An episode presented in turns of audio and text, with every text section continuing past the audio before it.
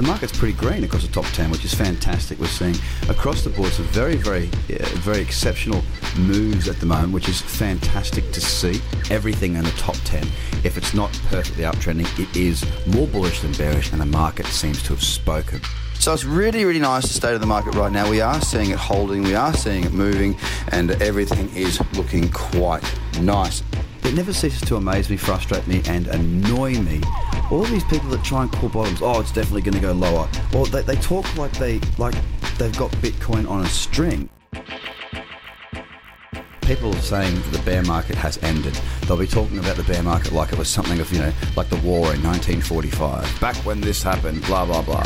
Now, it could still fall again. Don't forget that.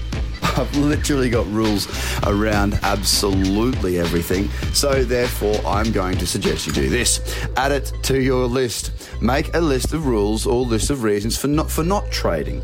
The fact of the matter is they've got absolutely no idea, and what they're saying not only damages themselves by how stupid they look by trying to, you know, tell people what's happening, but it's misleading.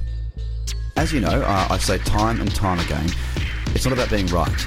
Okay, trading is not about being right. Being a successful entrepreneur is not about being right. Being a good investor is not about being right. Would you rather be right and poor or wrong and rich?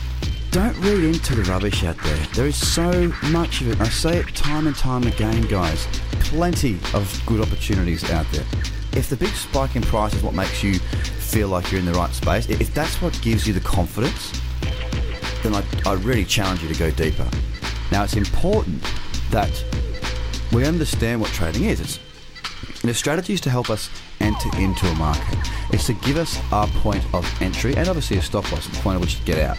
All of the good news that has, has been coming out, if, if all of that only makes sense to you when there's a big move up, you don't understand what you're doing. And that's not an offensive thing to say, that's a fact.